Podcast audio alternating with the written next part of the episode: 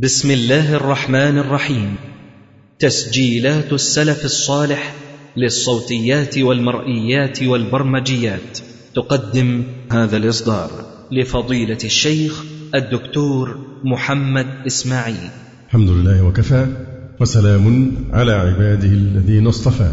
لا سيما عبده المصطفى وآله المستكملين الشرفا أما بعد فقد انتهينا في مدرسة تأثير الرافضة. على واقع المسلمين وحياة المسلمين وانتهينا إلى الكلام حول تأثيرهم في المجال الاقتصادي. يقول لقد كان للتشيع أثره في المجال الاقتصادي في حياة المسلمين في صور عديدة. ومن ذلك قامت الرموز الشيعية من قديم الزمان بأخذ أموال المسلمين بدعوى خاضعة. ما أنزل الله بها من سلطان وهي دعوة حق آل البيت. حيث توظف هذه الأموال في تحقيق رغباتها الخاصة وتستغلها للتآمر ضد الأمة والكيد لها. قالت كتب الشيعة مات أبو الحسن عين أي عليه السلام وليس من قوامه أحد إلا وعنده المال الكثير.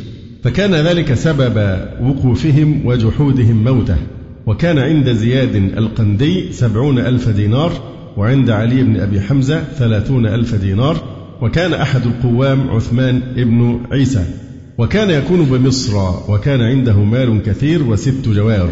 قال فبعث إليه أبو الحسن الرضا عليه السلام فيهن وفي المال فكتب إليه إن أباك لم يمت فكتب إليه إن أبي قد مات وقد اقتسمنا ميراثه وقد صحت الأخبار بموته. فكتب إليه إن لم يكن أبوك مات فليس لك من ذلك شيء وإن كان مات فلم يأمرني بدفع شيء إليك. وقد أعتقت الجواري وتزوجتهن. هذا النص مأخوذ من كتب الاثني عشرية. يقول ندع الجانب الذي وضعوا من أجله النص وهو الاستدلال على بطلان الوقف. بما قاله إمامهم الرضا. ونأخذ منه ما يكشف لنا عما يدور في الخفاء من التكالب وراء جمع المال. وإن أولئك الذين راحوا يجبون الأمصار. كل يدعو لإمام من الأئمة إنما كان غرضهم الاستئثار بأكبر قدر من المال. فكانوا يحققون من وراء تلك الدعوات المزعومة للأئمة المال الوفير الذي تتداوله تلك العناصر السرية فيما بينهم. والمتأمل للحركات الشيعية الكثيرة التي ظهرت في تاريخ الأمة الإسلامية وكانت من أقوى العوامل التي شغلت الأمة عن أعدائها وصرفت جهودها عن بناء الدولة الإسلامية الكبرى. المتأمل لهذه الحركات وكثرتها وقوتها. لا ينبغي أن يفوته أن المادة الممولة لهذه الحركات هي ما أخذ من أولئك الأتباع الأغرار باسم آل البيت وحقهم من الخمس. بل إن الحركات الشيعية في العالم الإسلامي إلى اليوم إنما تمول من هذا المورد وآيات الشيعة يعتبرون من كبار الرأسماليين في العالم.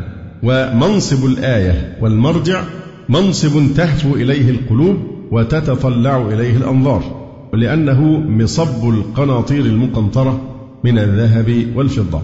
وهذا الجانب التمويلي هو الذي غذى ويغذي دور النشر التي تقذف سنويا بمئات النشرات والكتب والمراجع المليئة بما هو ضد الأمة ودينها. وهذا المال المتدفق على الآيات والمراجع من أولئك الأتباع المخدوعين. هو الذي جعل أمر الشيعة يكبر وخطرهم يعظم. وأصبح هؤلاء الآيات والمراجع يوجهون فتاواهم على رغبات رجل الشارع بل ويكتمون الحقيقة مجاراة لهم. اهتم شيوخ التشيع بالقضية المالية التي يسلبونها باسم الخمس وأولوها عناية غير عادية. واعتبروا من يستحل منعهم درهما منها في عداد الكافرين. يعني يجب على كل من ينتمي إليهم أن يدفع هذا الإيه؟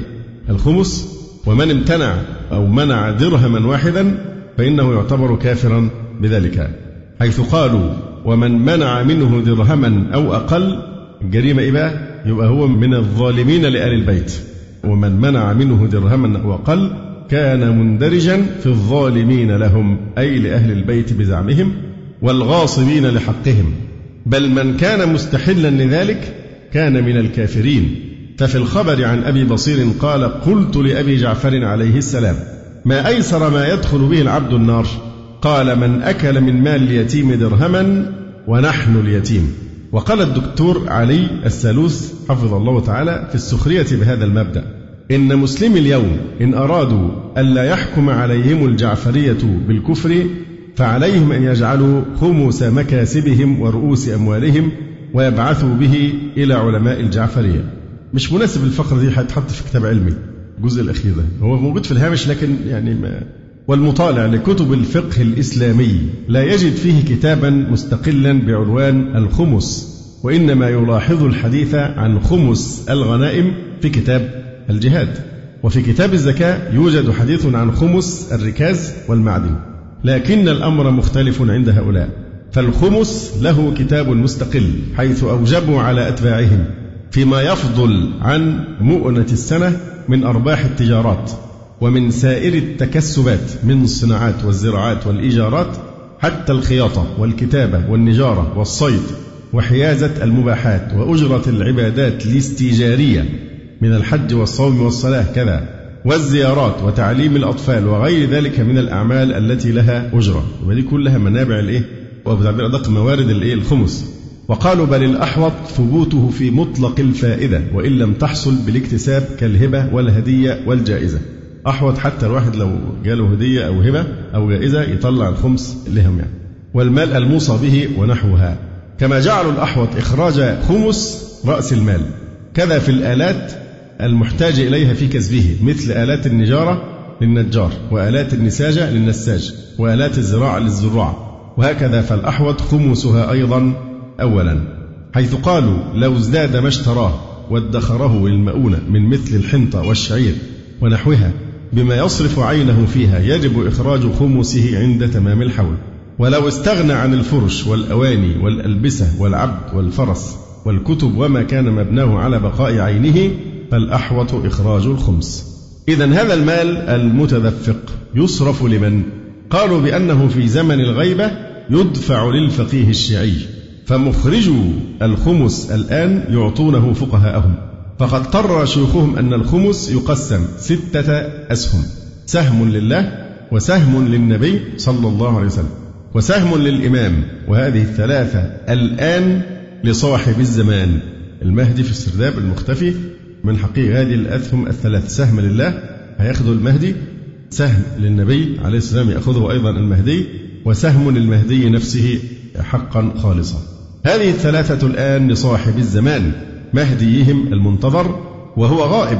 والحقيقة الغيبة ليست صغرى وكبرى إنما هي غيبة أبدية. لن يعود أبدا لأنه أصلا لم يولد فهو غائب ولن يرجع من غيبته لأنه لم يولد أصلا. فاستحق نصيبه حينئذ الفقيه الشيعي. حيث قالوا بأن النصف من الخمس الذي للإمام أمره في زمن الغيبة راجع إلى نائبه وهو المجتهد الجامع للشرائط. والثلاثة الأسهم الأخرى اللي هي للأيتام والمساكين وابن السبيل وأبناء السبيل قالوا بشرط الإيمان في هؤلاء أي بشرط أن يكونوا روافض لأن اسم الإيمان مختص بهم كما يفترون. وهذا النصف الآخر الذي قرروا صرفه لهؤلاء الأصناف الثلاثة قالوا فيه الأحوط فيه أيضا الدفع إلى المجتهد. يعني هو الإمام بياخد إيه؟ الأسهم لله وللرسول والإيه؟ والإمام نفسه. بقي إيه؟ ثلاثة أسهم اللي هي الأيتام والمساكين وأبناء السبيل. فالثلاثة الأولين دول يروحوا لمين؟ للمهدي منتظر والمهدي مش موجود ولن يوجد فبتروح لمين؟ لنائبه الفقيه المجتهد الخميني أو خليفته الآن مثلا في عصرنا طيب والقسم الثاني بقى بتاع الأيتام والمساكين يتامى والمساكين وابن السبيل يصرف فيهم لكن بشرط أن يكونوا مؤمنين يعني من الروافض. وهذا النصف أيضا قالوا الأحوط فيه أيضا الدفع إلى الإمام. أحوط يدفعوا لمين؟ للإمام. رجع ثاني لنائب الإمام. فأصبحت النتيجة أنه يصرف لشيوخهم الروافض لينفقوا منه على أنفسهم وعلى الأصناف الثلاثة المذكورة. جاء في كتاب النور الساطع أن الفقيه يأخذ نصف الخمس لنفسه ويقسم النصف الآخر منه على قدر الكفاية فإن فضل كان له وإن أعوز أتمه من نصيبه. يقول الدكتور علي السالوس ومن واقع الجعفرية في هذه الأيام نجد أن من أراد أن يحج يقوم كل ممتلكاته جميعا ثم يدفع خمس قيمتها إلى الفقهاء الذين أفتوا بوجوب هذا الخمس وعدم قبول حج من لم يدفع. إذا واحد راح يحج وما دفعش الخمس هو خمس كل ما يملك من أموال. لا يصح حجه أو لا يقبل منه الحج. فمن أراد الحج عليه أن يقوم كل ممتلكاته جميعا ثم يدفع خمس قيمتها إلى الفقهاء الذين أفتوا بوجوب هذا الخمس وعدم قبول حج من لم يدفع. واستحل هؤلاء الفقهاء أموال الناس بالباطل. هو هنا بيعلق بيقول لعل هذا أحد العوامل في حرص حكومة الآيات على زيادة حصتهم من عدد الحجاج في كل عام. هذا الاعتقاد في الخمس هو أثر من آثار عقيدة الإمامية عندهم وأن المال كله للإمام والذي وضعه زنادقة العصور القديمة واستمر العمل به إلى اليوم مع أن مسألة الخمس بدعة ابتدعها هؤلاء لم تكن على عهد النبي صلى الله عليه وآله وسلم ولا خلفائه الراشدين حتى أمير المؤمنين علي الذي يدعون التشيع له رضي الله عنه. يقول شيخ الإسلام ابن تيمية رحمه الله تعالى وأما ما تقوله الرافضة من أن خمس مكاسب المسلمين يؤخذ منهم ويصرف إلى من يرونه هو نائب الإمام المعصوم أو إلى غيره. يقول شيخ الإسلام فهذا قول لم يقله أحد قط من الصحابة لا علي ولا غيره ولا أحد من التابعين لهم بإحسان ولا أحد من القرابة لا بني هاشم ولا غيرهم. وكل من نقل هذا عن علي أو علماء أهل بيته كالحسن والحسين وعلي بن الحسين وأبي جعفر الباقر وجعفر بن محمد فقد كذب عليهم. فإن هذا خلاف المتواتر من سيرة علي رضي الله عنه فإنه قد تولى الخلافة أربع سنين وبعض أخرى ولم يأخذ من المسلمين من أموالهم شيئا بل لم يكن في ولايته قط خمس مقسوم. وأما المسلمون فما خمس لا هو ولا غيره أموالهم. وأما الكفار فمتى غنمت منهم أموال خمست بالكتاب والسنة ولكن في عهده لم يتفرغ المسلمون لقتال الكفار بسبب ما وقع بينهم من الفتنة والاختلاف. كذلك من المعلوم بالضرورة أن النبي صلى الله عليه وآله وسلم لم يخمس أموال المسلمين ولا طلب أحدا قط من المسلمين بخمس ماله. إذا موضوع الخمس نطاقه عريض جدا وواسع جدا بخلاف الزكاة. لكن هذه تكون على يعني مكاسب الناس كما ذكرنا. هذه الأموال التي يأخذها شيوخ الشيعة باسم أنها فريضة إسلامية وحق من حقوق آل البيت وهي تتدفق اليوم عليهم كالسيل من كل قطر. هي من أكبر العوامل على بقاء خرافة الاثني عشرية إلى اليوم. وإليها يعزى هذا النشاط في حماس شيوخهم في الدفاع عن مذهبهم لأنهم يرون في من يمس مذهبهم أنه يحاول قطع هذه الأموال التي تجري عليهم. يقول الدكتور السلوس وأعتقد أنه لولا هذه الأموال لما ظل الخلاف قائما بين الجعفرية وسائر الأمة الإسلامية إلى هذا الحد فكثير من فقهائهم يحرصون على إذكاء هذا الخلاف حرصهم على هذه الأموال. ومن آثارهم الظاهرة أيضا أنهم في البلدان التي يتواجدون فيها يحاولون السيطرة على معظم الأعمال التجارية والشركات وموارد التموين حتى يتحكموا بأقوات الناس وضرورياتهم والواقع أكبر شاهد. ده شيء ملموس في بعض البلاد طبعا معروف محاولة السيطرة على الاقتصاد كما مش عايزين نسمي بقى البلاد. معروفة كلها إن كيف تمكن السرطان الشيعي من الإيه؟ الأخذ بزمام الجانب الاقتصادي ليتحكموا في هذه يعني البلاد. يعني بعض الإخوة لما حصل هجرة من العراقيين أيام فتنة العراق مشاكل العراق آه، هاجر عدد كبير جدا. طبعا هجرة مستهدفة. يعني اللي عايز يهاجر هو شيعي رافضي خبيث. يروح يهاجر في لبنان يهاجر في إيران جنب منهم نفس الحدود. إيران وطن الشيعة الأكبر يعني. لكن جم أتم إلى مصر. وتمركزوا في منطقة السادس من أكتوبر المدينة الجديدة. وتسببوا في رفع أسعار الشقق بطريقة غير عادية. لماذا أنهم اتوا باموال طائلة ليستولوا على المكان ويحتلوه بصورة رسمية طبعا عن طريق شراء البيوت والأراضي والشقق. ولما كثر عددهم جدا بدأوا يطالبون بإقامة الحسينيات. لما حصل مقاومة لهم بدأوا يصرخون بأنهم مضطهدون ولا ينالون حقوقهم. هذه حماقة سياسية منهم يعني هم بيستعجلوا قوي وبالتالي بيحصل تيقظ لهم وإجراءات يعني مضادة لهذه التصرفات. لكن التفكير نفسه أن في سيولة مالية فيبذلون الأموال لشراء الذمم والجرائد والمجلات اللي بتكتب عنهم دي ساعات وأيضا للتمركز في أماكن معينة حتى تكون بؤر يعني سرطانية شيعية. فهذه من الأبعاد الخطيرة لآثار موضوع الخمس يعني عندهم إمكانيات مادية يعني هائلة آه، تتوارد عليهم باستمرار.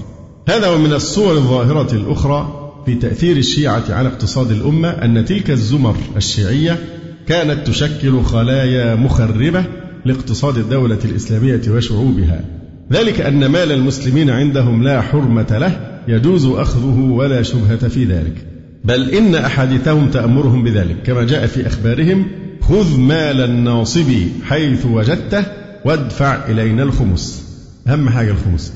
خذ مال الناصب لأنه حلال لك لأنه ناصب. خذ مال الناصب حيث ما وجدته وادفع إلينا الخمس. وقال أبو عبد الله كما يفترون عليه مال الناصب وكل شيء يملكه حلال. وشيوخهم توسعوا في معنى الناصبي ليشمل ما عدا الجعفرية. فقد نصوا في أخبارهم على أن النصب هو تقديم أبي بكر وعمر على علي رضي الله تعالى عنهم أجمعين. وجاء في كتب الفقه عندهم إذا أغار المسلمون على الكفار فأخذوا أموالهم فالأحوط بل الأقوى إخراج خمسها من حيث كونها غنيمة ولو في زمن الغيبة. وكذا إذا أخذوا بالسرقة والغيلة. ولو أخذوا منهم بالربا أو بالدعوى الباطلة فالأقوى إلحاقه بالفوائد المكتسبة فيعتبر فيه الزيادة من مؤنة السنة وإن كان الأحوط إخراج خمسه مطلقا. وقد مر بنا مفهوم الكافر عند الاثنى عشرية وأنه يشمل معظم المسلمين. بل جميعهم ما عدا طائفتهم. وهذا يعني أنهم يبيحون الاستيلاء على أموال المسلمين بالإغارة والسرقة والغيلة ويستحيلون أخذ أموالهم عن طريق الربا والدعاوى الباطلة وهذا تترجمه الأحداث التاريخية التي جرت منهم. كما يصدقه واقع دولة الآيات اليوم في اللصوصية التي يمارسونها في الخليج وتهديدهم لحرية الملاحة فيه. الحقيقة كلمة اللصوصية هنا مع أن البحث علمي لكنها في موضعها بالضبط. اللصوصية توصل أن هم يسرقوا جزر بكاملها كجزر كوتون بالكبرى والصورة والثالثة دي. استيلاء ومحدش يقدر يتكلم لأن مين يقدر يعترض؟ دي لو عدوا بس الخليج كده في دقائق معدودات هيستولوا على كل مين هيقاومهم هناك. فلذلك أمريكا بتلعب على هذا الحبل إنها بتحاول تطمئن هذه الدول إن إيه إحنا موجودين لحمايتكم من هذا الوحش. وتستثمر الموقف بهذه الصورة لأن الواقع إنهم لو لو احتلوا بعض البلاد ما يكادون يجدون أي مقاومة على الإطلاق. ودولة يعني قوية وفي وقت من الاوقات صرحوا بأن الموضوع السلاح النووي هذا أو مش السلاح يعني النشاط النووي الذي عندهم لما لقوا أمريكا يعني بتهاجمهم والعالم الغربي بيقوم ضدهم قالوا إيه؟ هو ده يشكل خطر على آه، الدولة اللقيطة في فلسطين. قالوا إن آه، هذا الموضوع النووي لا يقصد به إسرائيل. قالوها صراحة في مرة من المرات. إن لا ده مش عشان إسرائيل طب عشان مين؟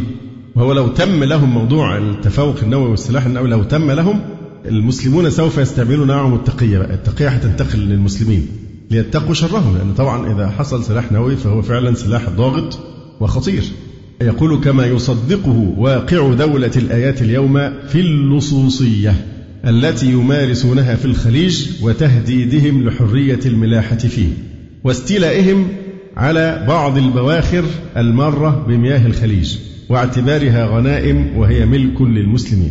هذه آثارهم وسلبياتهم فهل لهم شيء من الإيجابيات في تاريخ هذه الأمة؟ إن الإجابة العلمية الدقيقة تقتضي تقصي أحوالهم ودراسة سيرهم ومعرفة تفاصيل تاريخهم وقد كفانا علماء الإسلام مؤنة ذلك.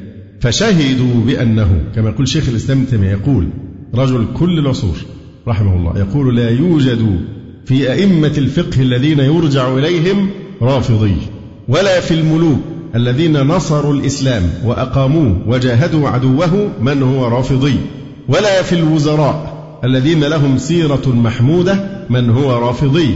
وأكثر ما نجد الرافضة إما في الزنادقة المنافقين الملحدين وإما في جهال ليس لهم علم بالمنقولات ولا بالمعقولات. قد نشأوا بالبوادي والجبال وتحيزوا عن المسلمين فلم يجالسوا أهل العلم والدين. وإما في ذوي الأهواء ممن قد حصل له بذلك رياسة ومال أو له نسب يتعصب له كفعل أهل الجاهلية. وأما من هو عند المسلمين من أهل العلم والدين فليس في هؤلاء رافضي. وذلك حتى نشاطهم الدعوي في التبشير بدينهم إنما يكون في وسط أهل السنة. مش مع الكفار. يعني هم لا يهمهم إدخال الكافر في الإسلام. يعني هذا نشاط مش مش أساسي. مهم التبشير بدين الرافضة داخل الوسط يعني السني. يقول الدكتور القفاري ولكن لهم مصنفات في التفسير والحديث والفقه. ألا يعتبر ذلك منهم إضافة أثر حميد للفكر الإسلامي؟ أقول إن المتأمل لهذه المدونات يرى أن الصالح في هذه المصنفات هو مما أخذوه عن أهل السنة. فمن صنف منهم في تفسير القرآن فمن تفاسير أهل السنة يأخذ. وإذا نقل من قومه أتى بظلمات بعضها فوق بعض كما في تفسير القمي والبرهان وغيرهما. وأما في الحديث فهم من أبعد الناس عن معرفته لا إسناده ولا متنه. وأي كتاب وجدوا فيه ما يوافق هواهم نقلوه من غير معرفة بالحديث. وده كلام شيخ الإسلام في منهج السنة. ابتدأ اهتمام الرافضة بالحديث وأن يألفوا في الحديث بعد هذا الكلام من شيخ الإسلام. الشيخ الإسلام كان دايما يعيرهم بهذا أن أنتم ما تعرفون إسنادا ولا علم حديث فصاروا من ساعتها انتبهوا لأهمية أن يحاولوا أن يستروا هذه العورة. وأما في الفقه فهم من أبعد الناس عن الفقه وما في كتبهم من إفادة فهي ليست من شيوخهم إذ هم عيال على أهل السنة في هذا الجانب. وقد كشف شيخ الإسلام رحمه الله كيف يسرقون المادة العلمية من فقهاء المسلمين فقال وإذا صنف واحد منهم كتابا في الخلاف وأصول الفقه كالموسوي وغيره فإن كانت المسألة فيها نزاع بين العلماء أخذوا حجة من يوافقهم واحتجوا مما احتج به أولئك وأجابوا عما يعارضهم بما يجيب به أولئك. فيظن الجاهل أن هذا قد صنف كتابا عظيما في الخلاف والفقه والأصول ولا يدري الجاهل أن عامته استعارة من كلام علماء أهل السنة الذين يكفرونهم ويعادونهم. ومن فردوا به فلا يساوي مداده. لا يساوي الحبر الذي كتب به فإن المداد ينفع ولا يضر وهذا يضر ولا ينفع. انتهى كلام شيخ الإسلام. ننتهي إلى الفصل الأخير من هذا الكتاب النافع وهو الحكم عليهم. ما حكم الرافضة بعدما درسناه بالتفصيل خلال تقريبا عشرة أشهر كده ما حكم الرافضة؟ هل آه، هم مسلمون آه، مبتدعون أم أنهم كفار؟ فالمبحث الأول هو حكم بعض أهل العلم عليهم بأنهم مبتدعة لا كفار. المبحث الثاني هو القول بتكفيرهم. آه، طبعا قبل ما ندخل في موضوع التكفير ما فيش فرقة مكفرتية في على وجه الأرض أسوأ من الرافضة. لأن حتى المكفرتية عندنا إحنا أو الخوارج بيكفروا فئات معينة من الناس لكن الباقي مسلمين. أما هؤلاء فجميع أهل السنة عندهم كفار خرجون من ملة الإسلام. فهم ساعات بيخدعوا الناس ويستعملوا لغة إعلامية آه، لتسويق يعني أفكارهم ومهاجمة أهل السنة وأهل الحق. فيحاولوا يهاجموا العلماء أهل السنة الذين يردون عليهم ويقولوا دول مكفرتية دول وهابية يكفرون المسلمين.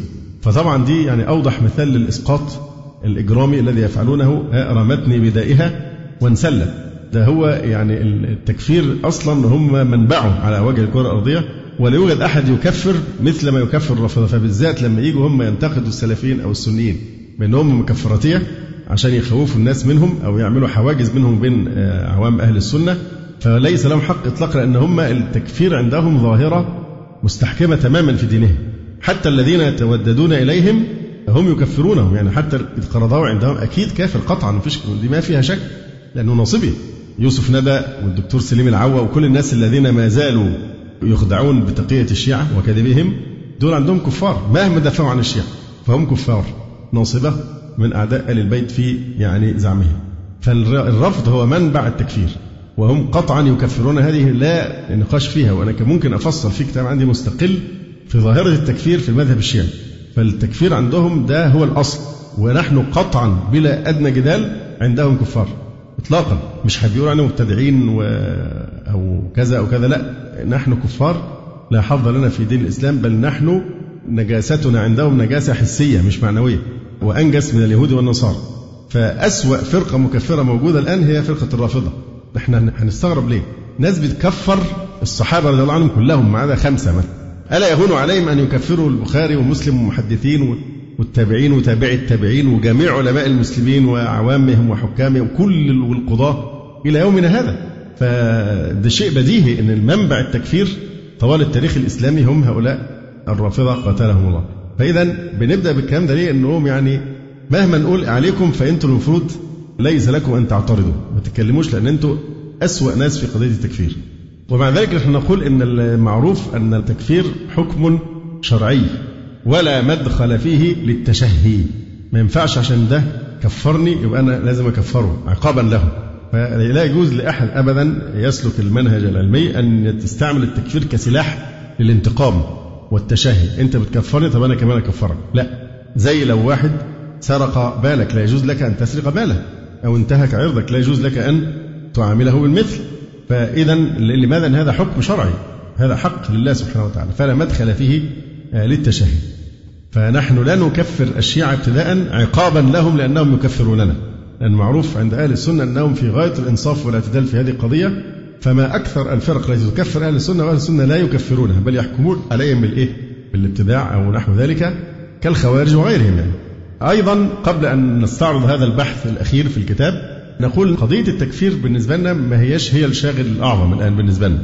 قضية التكفير مش هدف في حد ذاته. كل هدفنا من هذه الدراسة أن نصل جميعا إلى نتيجة مؤسسة على كلام علمي لا عاطفي هي أن للشيعة دين ولنا دين.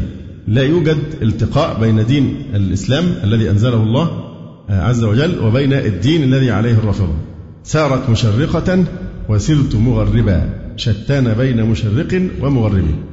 ده الهدف الهدف إن ده دين آخر. فمن رضي بالله ربا وبالإسلام دينا وبمحمد صلى الله عليه وسلم رسولا فليستمسك بغرز أهل السنة والجماعة وأهل الإسلام والتوحيد والسنة والاتباع. أما الرافضة فقطعا ووالله وبالله وتالله ليس هو الدين الذي نزل به جبريل على قلب رسول الله الأمين صلى الله عليه وسلم.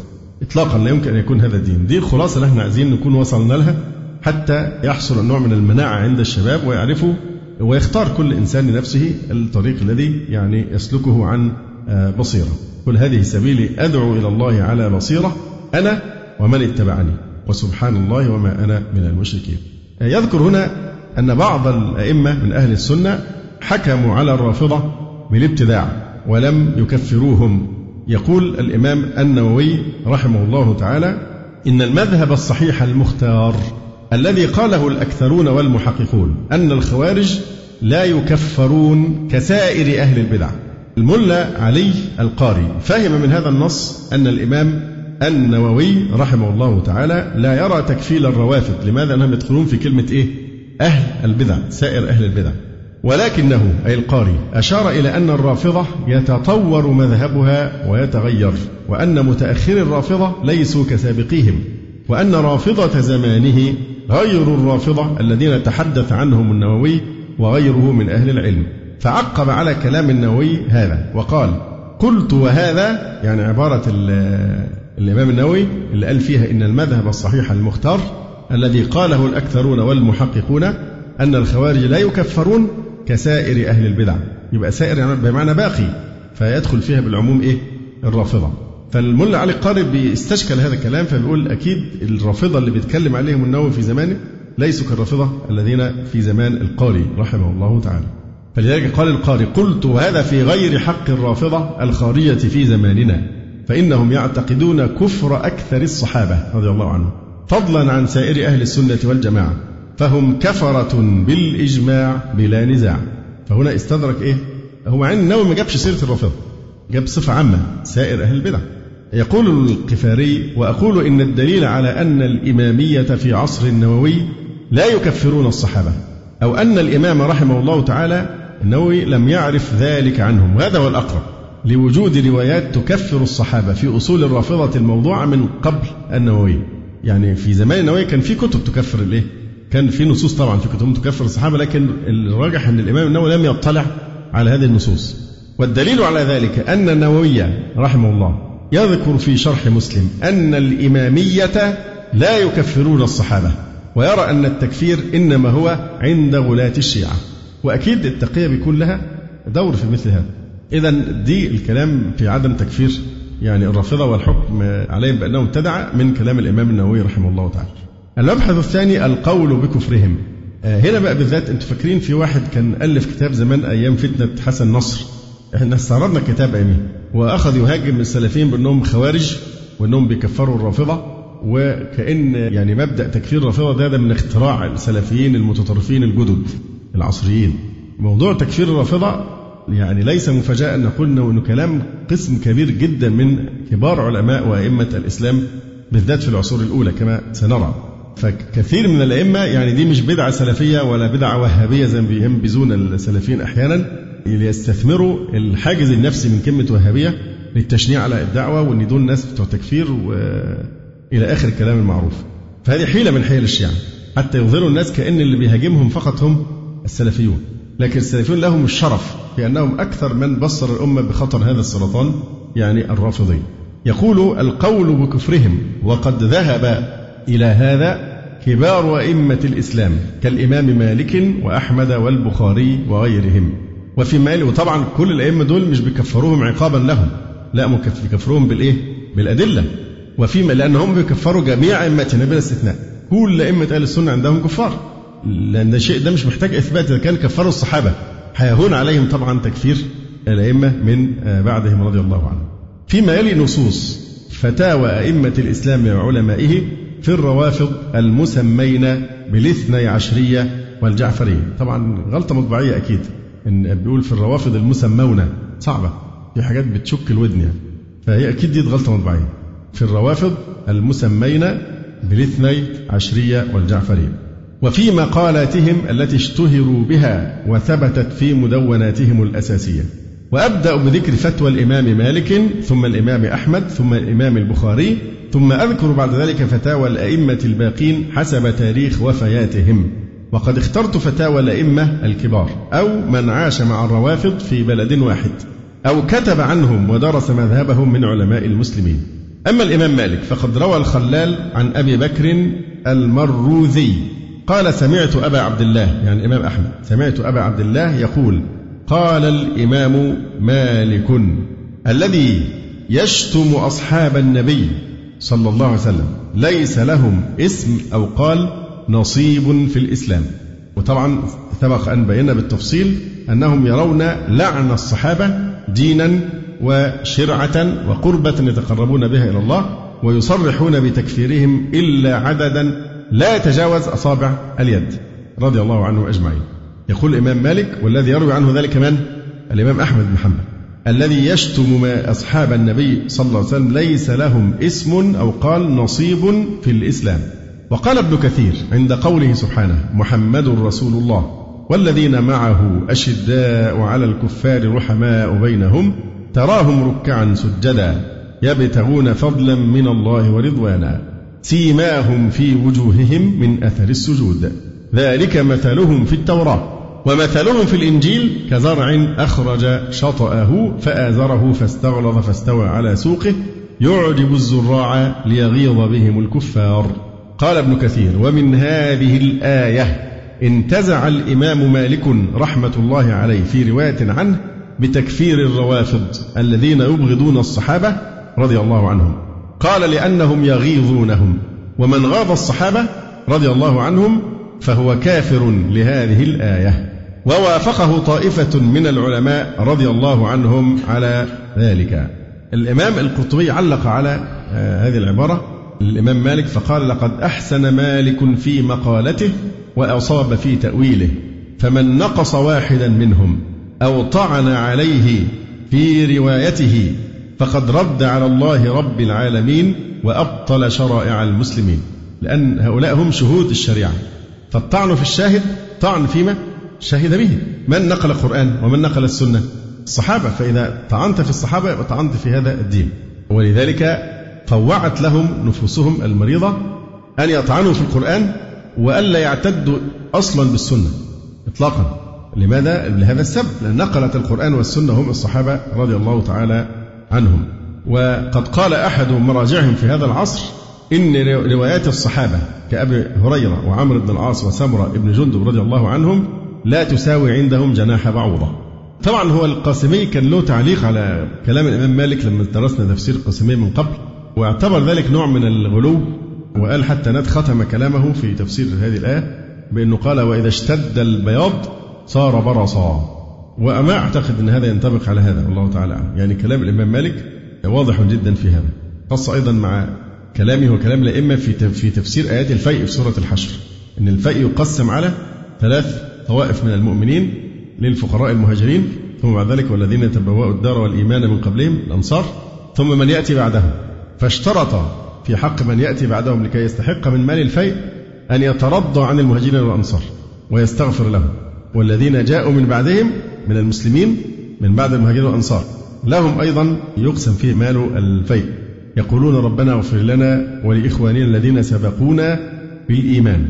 ولا تجعل في قلوبنا غلا للذين آمنوا. ربنا إنك رؤوف رحيم. ومن ثم أفتوا بعدم جواز أن يدفع مال الفيء إلى من يسب الصحابة لأنهم أمروا أن يستغفروا لهم فسبوهم ولعنوهم وشتموهم. أما الإمام أحمد فقد وردت عنه روايات عديدة في تكفيرهم. روى الخلال عن أبي بكر المروذي قال سألت أبا عبد الله عمن يشتم أبا بكر وعمر وعائشة رضي الله عنهم. فقال الإمام أحمد ما أراه على الإسلام. وقال الخلال أخبرني عبد الملك ابن عبد الحميد. قال سمعت أبا عبد الله قال من شتم أخاف عليه الكفر. مثل الروافض. ثم قال من شتم أصحاب النبي صلى الله عليه وسلم لا نأمن أن يكون قد مرق عن الدين. وقال الخلال أخبرنا عبد الله بن أحمد بن حنبل قال سألت أبي عن رجل شتم رجلا من أصحاب النبي صلى الله عليه وآله وسلم فقال ما أراه على الإسلام.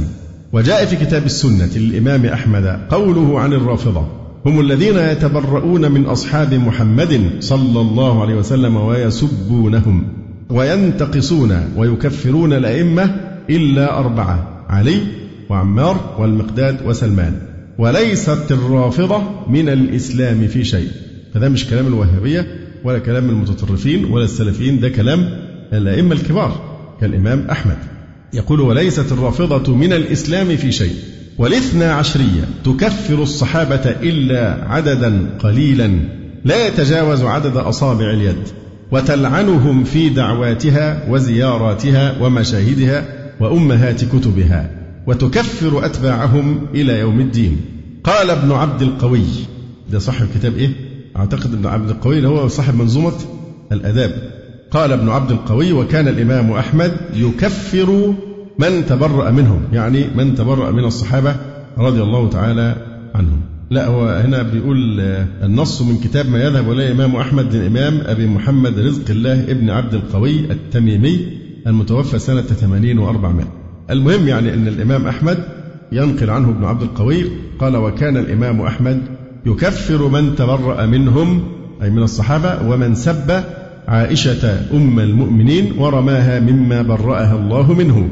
وكان يقرأ يعظكم الله أن تعودوا لمثله أبدا إن كنتم مؤمنين. يعظكم الله ينهاكم الله أن تعودوا لمثله. قذف عائشة رضي الله تعالى عنها أبدا إلى الأبد. يجب أن تحترم حرمة أم المؤمنين. إن كنتم مؤمنين فالمؤمن لا يمكن أن يفعل هذا. ومن سب عائشة بالذات بما نزل الوحي بمرأتها فهو كافر قطعا لأنه مكذب بالقرآن الكريم. وذكر شيخ الإسلام ابن تيمية رحمه الله تعالى في مجموع الفتاوى أن في تكفير الروافض نزاعا عن أحمد وغيره. وما مضى من نصوص عن الإمام أحمد صريحة في قوله بتكفيرهم.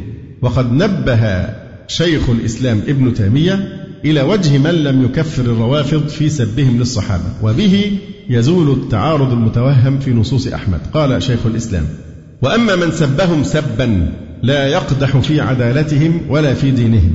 مثل وصف بعضهم بالبخل أو الجبن أو قلة العلم أو عدم الزهد ونحو ذلك فهذا هو الذي يستحق التأديب والتعزير.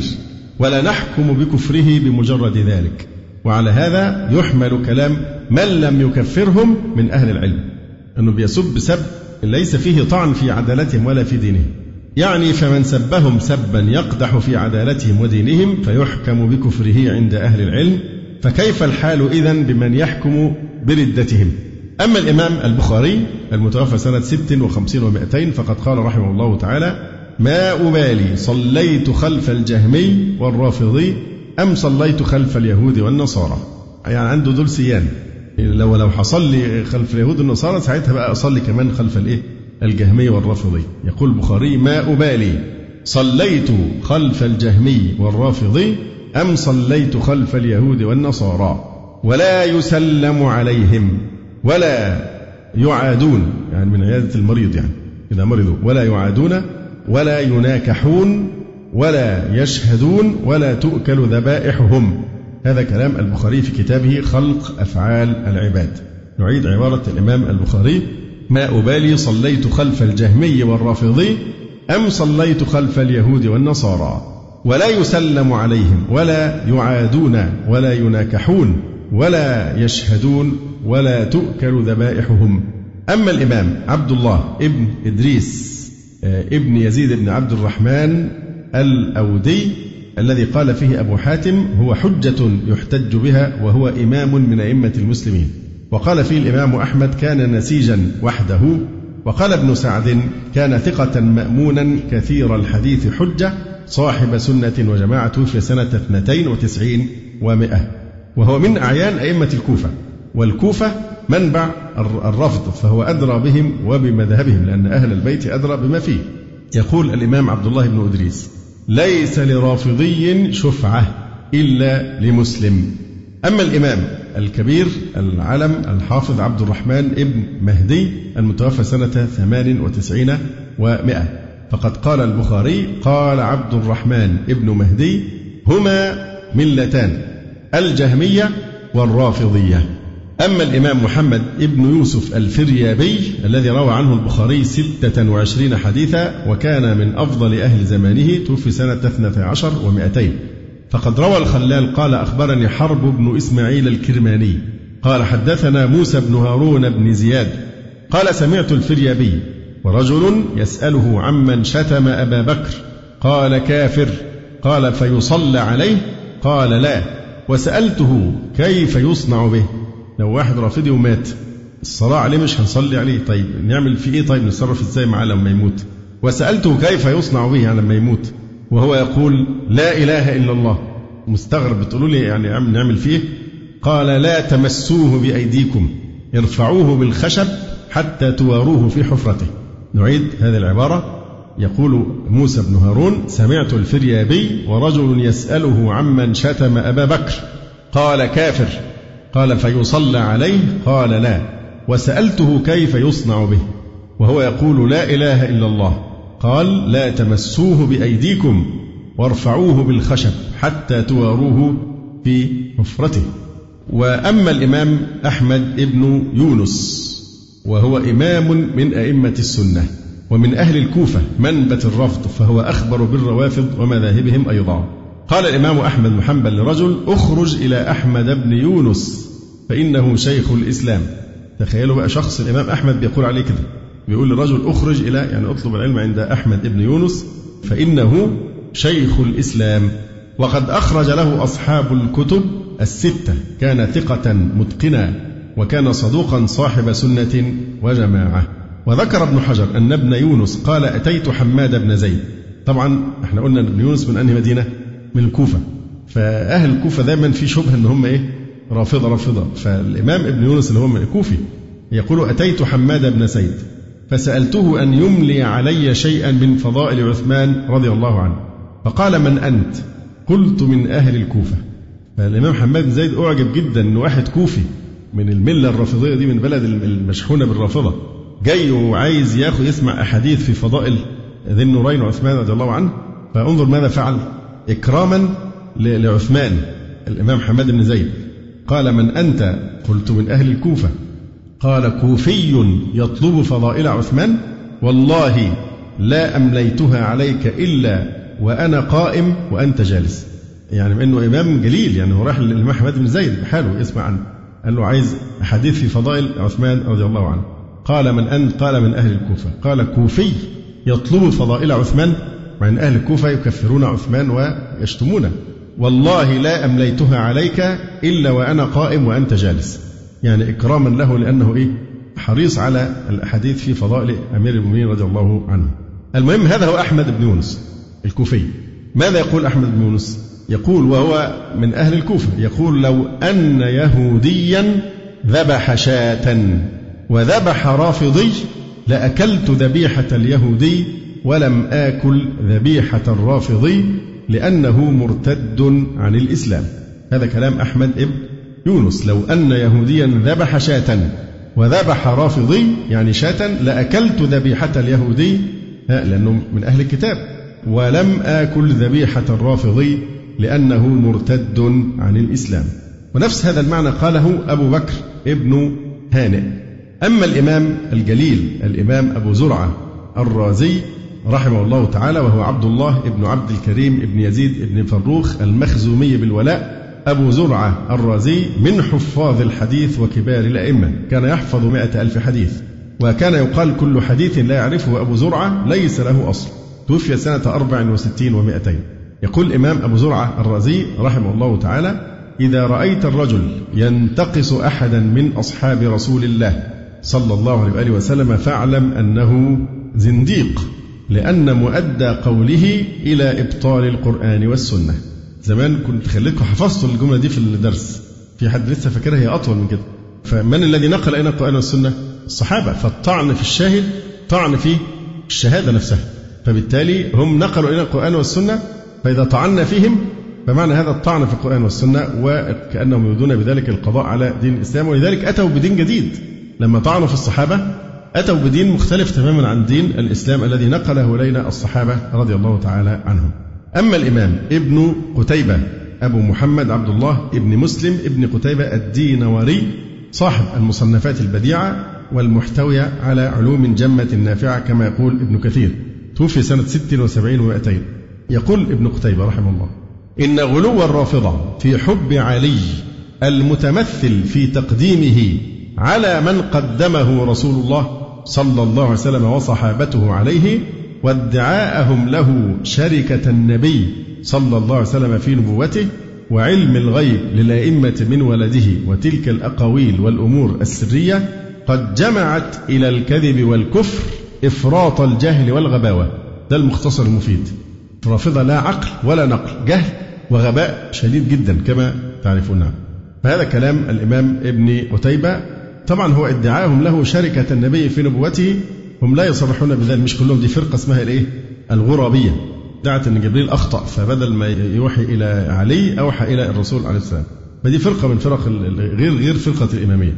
فالشاهد هنا في قول ابن قتيبة هذه الفرقة قد جمعت إلى الكذب والكفر إفراط الجهل والغباوة. أما الإمام عبد القاهر البغدادي رحمه الله تعالى فقد قال وأما أهل الأهواء من الجارودية والهشامية والجهمية والإمامية الذين أكفروا خيار الصحابة فإنا نكفرهم ولا تجوز الصلاة عليهم عندنا ولا الصلاة خلفهم وقال أيضا الإمام عبد القاهر البغدادي رحمه الله تعالى صاحب كتاب إيه؟ الفرق بين الفرق قال وتكفير هؤلاء واجب في إجازتهم على الله البداء وقولهم بأنه قد يريد شيئا ثم يبدو له وقد زعموا أنه إذا أمر بشيء ثم نسخه فإنما نسخه لأنه بدا له فيه. وما رأينا ولا سمعنا بنوع من الكفر إلا وجدنا شعبة منه في مذهب الروافض. القاضي أبو يعلى رحمه الله تعالى قال وأما الرافضة فالحكم فيهم. إن كفر الصحابة أو فسقهم بمعنى يستوجب به النار فهو كافر. وبينا من قبل موقفهم في قضية تكفير الصحابة. أما الإمام ابن حزم رحمه الله تعالى فقد قال وأما قولهم يعني النصارى وهو بيرد على النصارى في دعوى الروافض تبديل القرآن فإن الروافض ليسوا من المسلمين.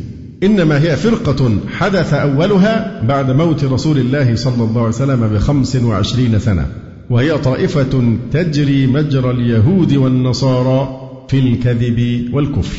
هذا في الفصل. أو الفصل.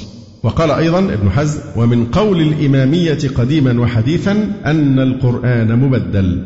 ثم قال القول بأن بين اللوحين تبديلا كفر صريح وتكذيب لرسول الله صلى الله عليه وسلم. وقال أيضا ولا خلاف بين أحد من الفرق المنتمية إلى المسلمين من أهل السنة والمعتزلة والخوارج والمرجئة والزيدية في وجوب الأخذ بما في القرآن وأنه المتلو عندنا. وإنما خالف في ذلك قوم من غلاة الروافض وهم كفار بذلك مشركون عند جميع أهل الإسلام.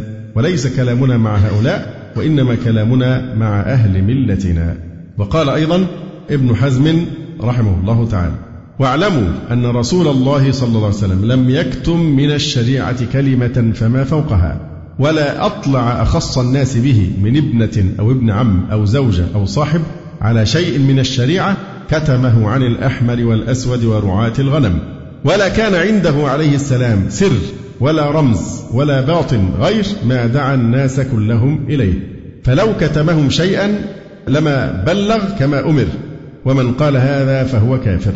أما الإسفرايني فقد نقل جملة من عقائدهم كتكفير الصحابة وقولهم إن القرآن قد غير عما كان ووقع فيه الزيادة والنقصان. وانتظارهم لمهدي يخرج إليهم ويعلمهم الشريعة. قال بأن جميع الفرق الإمامية التي ذكرناها متفقون على هذا ثم حكم عليهم بقوله وليسوا في الحال على شيء من الدين ولا مزيد على هذا النوع من الكفر إذ لا بقاء فيه على شيء من الدين. أما أبو حامد الغزالي رحمه الله تعالى فقد قال ولأجل قصور فهم الروافض عنه ارتكبوا البداء هو الدكتور قفاري بيعلق على كلمة قصور فهم الروافض. فبيقول إن دي مش مسألة قصور لكنه نهج متعمد. ساقهم إليه غلوهم في الأئمة.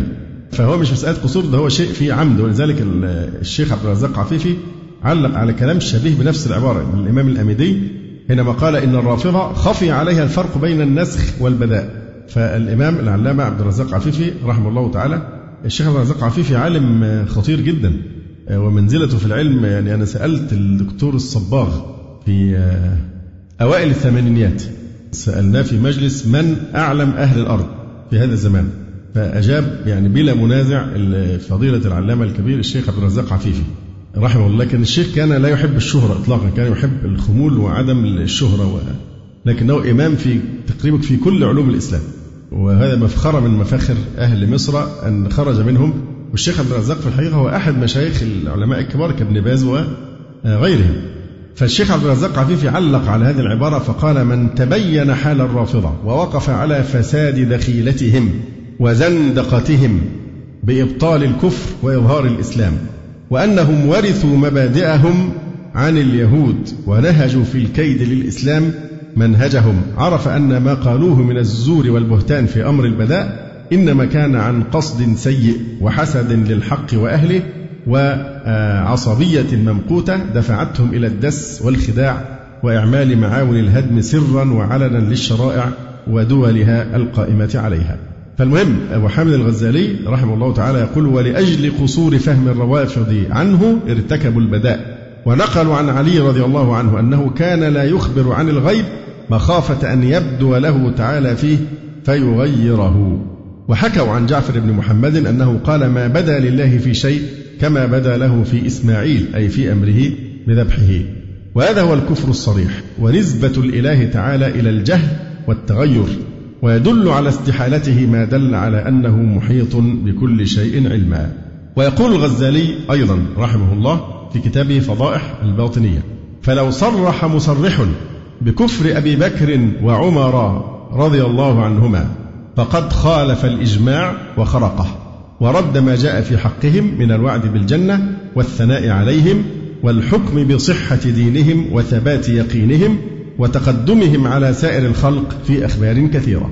ثم قال فقائل ذلك إن بلغته الأخبار واعتقد مع ذلك كفرهم فهو كافر بتكذيبه رسول الله صلى الله عليه وسلم فمن كذبه بكلمة من أقاويله فهو كافر بالإجماع. أما القاضي عياض رحمه الله تعالى فقد قال رحمه الله نقطع بتكفير غلاة الرافضة. في قولهم إن الأئمة أفضل من الأنبياء. وهذا الآن في الشيعة المعاصرين يعد من ضرورات المذهب الاعتقاد بأن الأئمة أفضل من الأنبياء. كذلك القاضي عياض يحكم بكفر من قال بمشاركة علي في الرسالة للنبي صلى الله عليه وسلم. طبعا هو هنا بيضيف الدكتور القفاري معلقا على قول القاضي عياض نقطع بتكفير غلاة الرافضة في قولهم إن الأئمة أفضل من الأنبياء. يقول شيخهم الممقاني شيخ رافض يقول ومن ضروريات مذهبنا أن الأئمة عليهم السلام أفضل من أنبياء بني إسرائيل كما نطقت بذلك النصوص المتواترة. طبعا النصوص المخترعة عندهم. ولا شبهة عند كل ممارس لأخبار أهل البيت عليهم السلام اللي هي الأئمة الاثنى عشر أنه كان يصدر من الأئمة عليهم السلام خوارق للعادة نظير ما كان يصدر من الأنبياء بل أزيد. وأن الأنبياء والسلف انفتحت لهم باب أو بابان من العلم وانفتحت للأئمة عليهم السلام بسبب العبادة والطاعة التي تذر العبد مثل الله. إذا قال للشيء كن فيكون جميع الأبواب. انتهى كلامه في تنقيح المقال. ففي الحد بعد كده كذلك يحكم القاضي عياض بكفر من قال بمشاركة علي في الرسالة للنبي صلى الله عليه وسلم وبعده وأن كل إمام يقوم مقام النبي في النبوة والحجة.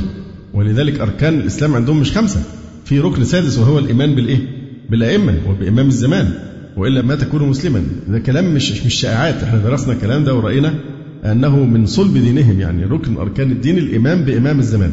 فعندهم أن كل إمام يقوم مقام النبي صلى الله عليه وسلم في النبوة والحجة كما قال العلماء أعطوهم.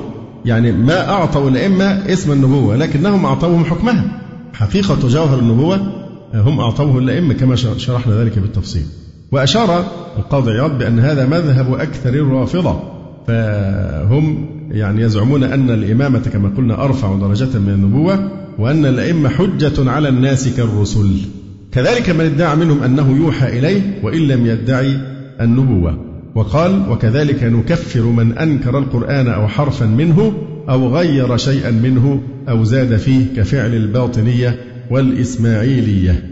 أما الإمام الحافظ المحدث السمعاني فقد قال رحمه الله واجتمعت الأمة على تكفير الإمامية لأنهم يعتقدون تضليل الصحابة وينكرون إجماعهم وينسبونهم إلى ما يليق بهم.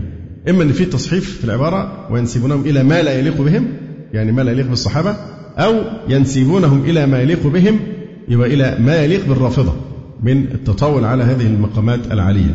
أما الرازي فيذكر أن أصحابه من الأشاعرة يكفرون الروافض من ثلاثة وجوه. أولها أنهم كفروا سادات المسلمين. كل الكلام ده والخلاف بيننا وبينهم خلاف في الفروع. ليس في الأصول. كل هذا كلام الأئمة الكبار.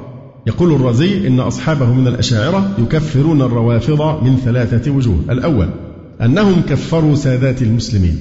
وكل من كفر مسلما فهو كافر. لقوله عليه السلام من قال لأخيه يا كافر فقد باء بها أحدهما. فإذا يجب تكفيرهم.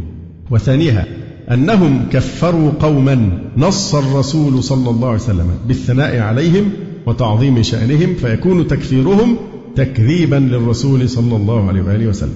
وثالثها إجماع الأمة على تكفير من كفر سادات الصحابة رضي الله عنهم. أما شيخ الإسلام ابن تيمية فقد قال رحمه الله من زعم أن القرآن نقص منه أو نقص منه آيات وكتمت أو زعم أن له تأويلات باطنة تسقط الأعمال المشروعة فلا خلاف في كفرهم.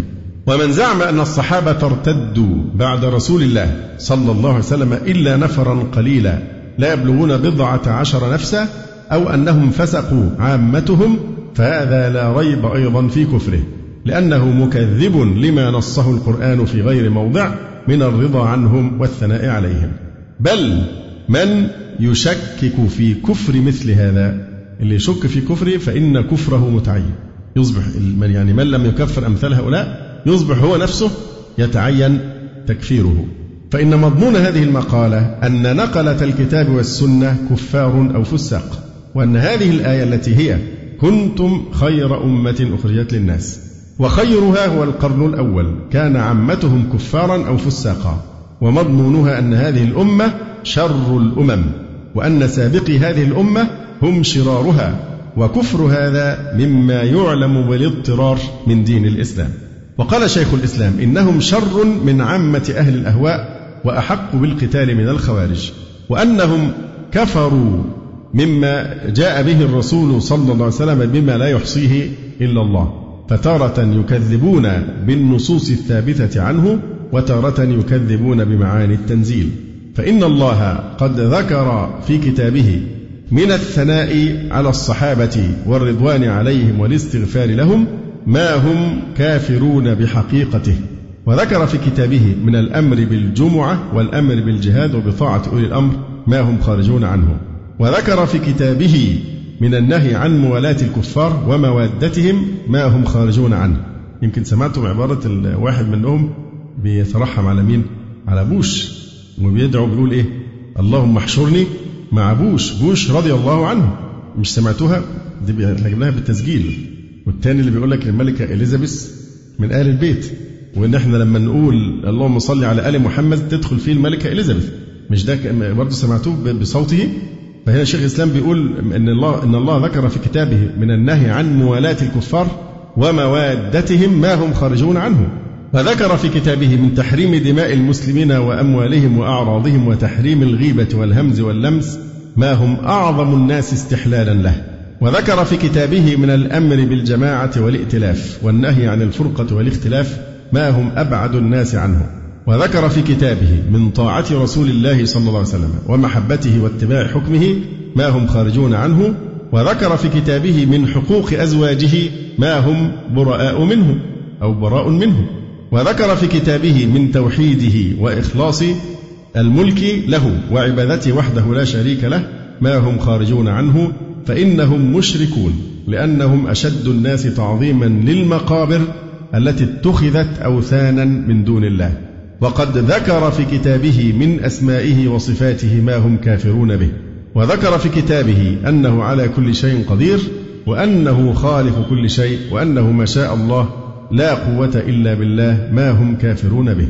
ثم قال شيخ الإسلام ومن اعتقد من المنتسبين إلى العلم أو غيره أن قتال هؤلاء بمنزلة قتال البغاة الخارجين على الإمام بتأويل سائغ فهو غالط جاهل بحقيقة شريعة الإسلام لأن هؤلاء خارجون عن نفس شريعة رسول الله صلى الله عليه وسلم وسنته شرا من خروج الخوارج الحرورية وليس لهم تأويل سائغ. فإن التأويل السائغ هو الجائز الذي يقر صاحبه عليه إذا لم يكن فيه جواب كتأويل العلماء المتنازعين في موارد الاجتهاد. وهؤلاء ليس لهم ذلك بالكتاب والسنة والإجماع ولكن لهم تأويل من جنس تأويل اليهود والنصارى وتأويلهم شر تأويلات أهل الأهواء. ولكن شيخ الإسلام ابن تيمية وهو يكفر أصحاب هذه المقالات إلا أن تكفيره للمعين مشروط عنده بقيام الحجة وبلوغ الرسالة. يعني شيخ الإسلام طبعا إمام في الإنصاف من أعظم ميزات شيخ الإسلام الإنصاف. ولذلك حتى وهو بيتكلم على تكفير الخوارج قال إن كفرهم لن يكون ككفر اليهود والنصارى. هو أقل من كفر اليهود والنصارى. قال لماذا؟ قال لأن كفر من صدق بالرسول لا يكون ككفر من كذب الرسول صلى الله عليه وسلم. فهم يقولون أن محمدا رسول من عند الله. صحيح أتوا بما ينقض الإسلام كما شرحنا آه، لكن مع ذلك آه، معلوم أن النار دركات تذهب سفلا كما أن الجنة درجات تذهب علوا. أفتى الشيخ الإسلام في الرافضة الذين تم القبض عليهم بالفتوى التالية. يقول رحمه الله وقد علم أنه كان بساحل الشام جبل كبير فيه ألوف من الرافضة يسكنون دماء الناس ويأخذون أموالهم وقتلوا خلقا عظيما وأخذوا أموالهم ولما انكسر المسلمون سنة غازان في التتار أخذوا الخيل والسلاح والأسارى يعني شوف غدر الرافضة لما كانوا في هذا المكان في ساحل الشام يقول كان بساحل الشام جبل كبير فيه ألوف من الرافضة. ماذا كانوا يفعلون؟ يسفكون دماء الناس ويأخذون أموالهم وقتلوا خلقا عظيما وأخذوا أموالهم. ولما انكسر المسلمون سنة غزان أخذوا الرافضة لما استغلوا ضعف المسلمين بسبب أنهم انهزموا أمام ملك التتار. فالرافضة انتهزوا الفرصة فأخذوا الخيل خيول المسلمين والسلاح والأسارة وباعوهم للكفار والنصارى بقبرص. وأخذوا من مر بهم من الجند. من جنود المسلمين يأسرونهم ويبيعوهم كعبيد لمين؟ لملك القبرص للنصارى. وكانوا أضر على المسلمين من جميع الأعداء. وحمل بعض أمرائهم راية النصارى. وقالوا له أيما خير المسلمون أو النصارى؟ قال بل النصارى. فقالوا له مع من تحشر يوم القيامة؟ فقال مع النصارى. وسلموا إليهم بعض بلاد المسلمين. ما نستغربش كلمة مع النصارى وواحد هم من المعاصرين بيقول اللهم احشرني مع بوش بوش رضي الله عنه. ومع هذا فلما استشار بعض ولاة الأمور في غزوهم كتبت جوابا مبسوطا في غزوهم. وذهبنا إلى ناحيتهم وحضر عندي جماعة منهم. وجرت بيني وبينهم مناظرات ومفاوضات يطول وصفها. فلما فتح المسلمون بلدهم وتمكن المسلمون منهم نهيتهم عن قتلهم. شيخ الإسلام منع السلطان من أنه يقتل إيه؟ هؤلاء الرافضة مع كل ما فعلوه.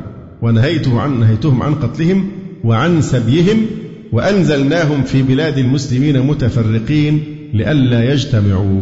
فحكم عليهم بأنه إيه؟ يبقيهم أحياء لكن يفرقون ما يتكتلون في مكان واحد حتى لا يتآمروا من جديد ولكن شتتهم في آه، بلاد المسلمين.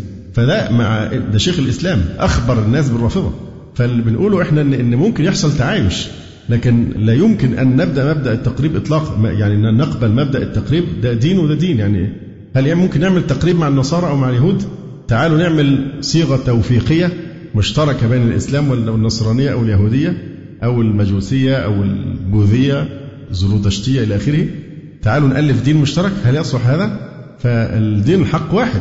فالتقارب لا لأن ده دين وهذا دين. لكن ممكن تعايش كما تعايشوا طوال فترات التاريخ الإسلامي. ما حصل أن خلفاء المسلمين يعني أجروا فيهم إيه أو أعملوا فيهم السيف بالذبح والتقتيل. في فتن حصلت طبعا وهم غالبا كانوا هم الذين يستفزون أهل السنة بالسب واللعن. فتحصل الفتن دائما بسبب هذا الأمر. فهذه الفتوى من إمام أهل السنة في وقته تبين أن أهل السنة يتبعون الحق من ربهم الذي جاء به الرسول صلى الله عليه وسلم ولا يكفرون كل من خالفهم فيه بل هم أعلم بالحق وأرحم بالخلق بخلاف أهل الأهواء الذين يبتدعون رأيا ويكفرون من خالفهم فيه. إن شاء الله تعالى آه، نكمل الكلام يوم السبت القادم إن شاء الله تعالى ونختم به بإذن الله تعالى. مدرسة هذا الكتاب كتاب أصول دين آه، الشيعة وليس مذهب الشيعة. بعد ما درسناه بنقول إنه دين وليس مذهبا. أقول قولي هذا واستغفر الله لي ولكم. سبحانك اللهم ربنا وبحمدك. أشهد أن لا إله إلا أنت أستغفرك جزى الله فضيلة الشيخ خير الجزاء. ونسأل الله جل وعلا أن يرفع مكانة الشيخ في المهديين وأن يجعله علما من أعلام الهدى والدين. ولا تنسونا وتنسوا الشيخ من دعوة صادقة بظهر الغيب. وتقبلوا تحيات إخوانكم في تسجيلات السلف الصالح بالإسكندرية. هاتف رقم صفر ثلاثة فاصل أربعة تسعة أربعة سبعة ستة خمسة اثنان.